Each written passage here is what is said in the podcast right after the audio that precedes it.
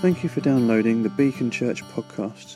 We hope that you enjoy today's message and that you find that God speaks to you through it.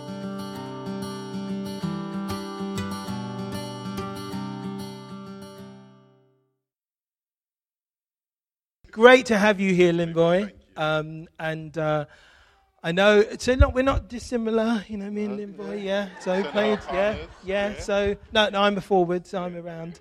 Uh, yeah, so Linvoy played professionally, and I play at our weekend away, as you know. Okay, so I've just got a couple of questions for you. The, the first question is just give us one or two highlights from your professional career. You know, who was the best forward you played against? Who's the best player you played with? I know you played for Portsmouth, among other teams. Why don't you just say a little bit about your football career? Okay, thank you. Uh, well, good morning, first of all. And uh, yeah, we, if we'd played against each other, you might have scored one or two. Only one or two, that would be it. But um, yeah, so my career spanned 20 years, really. So, um, you know, there's lots of highlights. But I suppose the, the, the first highlight was becoming a professional footballer because you know that in the, the midst of football, there's so many that want that goal, um, and to actually achieve that was quite amazing. Uh, the second was promotion to the Premier League because for most of my career I played lower division football, which was fine because that's where I grew up, um, knowing how to, to play against some tough um, some tough players. And then when you get to the top, it's a, quite an amazing place. And um, probably third was winning the FA Cup against um, Cardiff City in 2008. And at that point, you know, the, the FA Cup was won by Arsenal, Chelsea, Man United, Arsenal, Chelsea, Man United, and then Portsmouth. So, uh, so that was nice. I didn't play in that game, but uh, something that I always remember from a young uh, kid. My parents took me to the old Wembley and uh, done a tour. And uh, at the end of the tour, you hold the, the fake FA Cup. And when I came down, I said to my mum and dad, one day I will hold the real FA Cup. And I was able to do that many years later. So, yeah, some good highlights. And who uh, the best I played against? Uh, probably Thierry Henry. Yeah, he was very, yes, he scored lots of goals. if you have a look at Portsmouth versus Arsenal, yes, he scored every game. But yeah, so he was the best. Okay, fantastic. So when you um, became a professional, you weren't a Christian, were you? So what? So something's obviously happened uh, between you becoming a professional and today. Why don't you say a little bit about you know how did you how did you come to faith? What what happened for you? Yeah, um, that journey to, to, to knowing Jesus as my Lord and Saviour, you know, it took 28 years. Um, I went to church as a, as a kid, a little church of England, um, building down the bottom of the road from us, and I found church quite boring because all my friends were outside playing football and I was in church. And I was thinking, why are they out there? That's where I want to be, you know. And I've got a guy speaking about God, and I don't really want to know. Uh, so when the opportunity came to leave church, I took that opportunity and, and went to play football. And I was chasing a dream, you know, and, and that dream of becoming a professional footballer, I thought that was going to be everything. And um, from the age of 20 through to 28 is probably the toughest time in football for me in terms of I'd face rejection, failure, pressure, all these pressures that come with performing. You know, you're judged every week. And, I, and there wasn't a place where I could handle that. And during that time, I'd accumulated a lot of things. I was a, a, dad, I was a husband, had the house, had the cars, but my wife got very ill uh, during uh, the, um, from about 26 to 28 years old. She got very ill.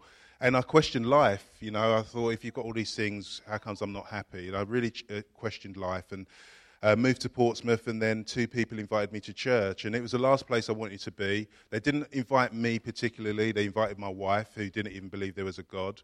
So when she said she wanted to go to church, I thought, you know what, I better make sure that this place is safe. You know, it's not a cult or anything like that.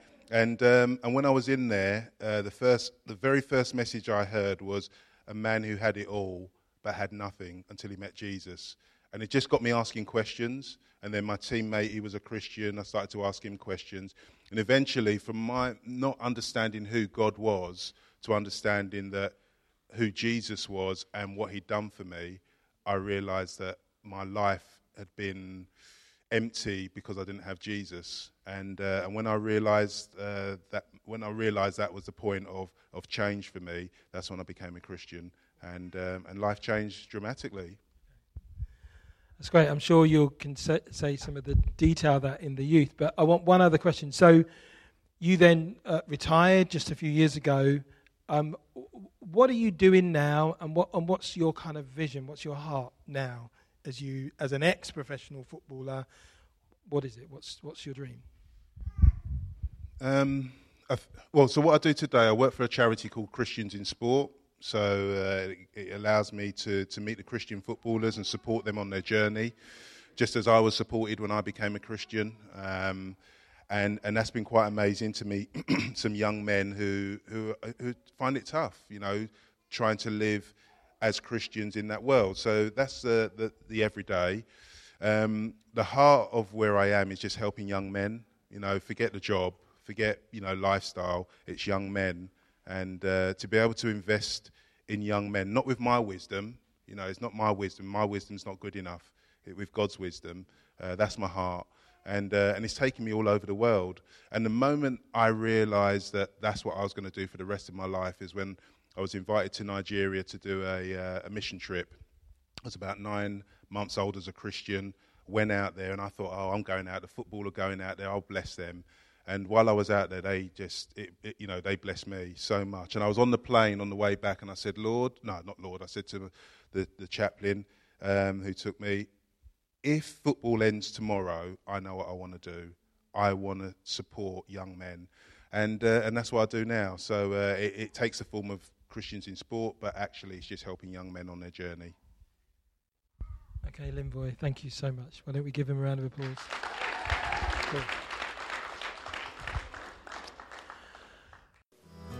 You have just listened to a Beacon Church recording. If you would like more information about us, our vision, the team, or upcoming events, please visit our website, which is beacon-church.org. You can email us at office at beacon-church.com or find us socially on Twitter, Facebook, and Instagram. You are welcome to share this recording as you wish, but please do not make any edits without express consent. Thank you.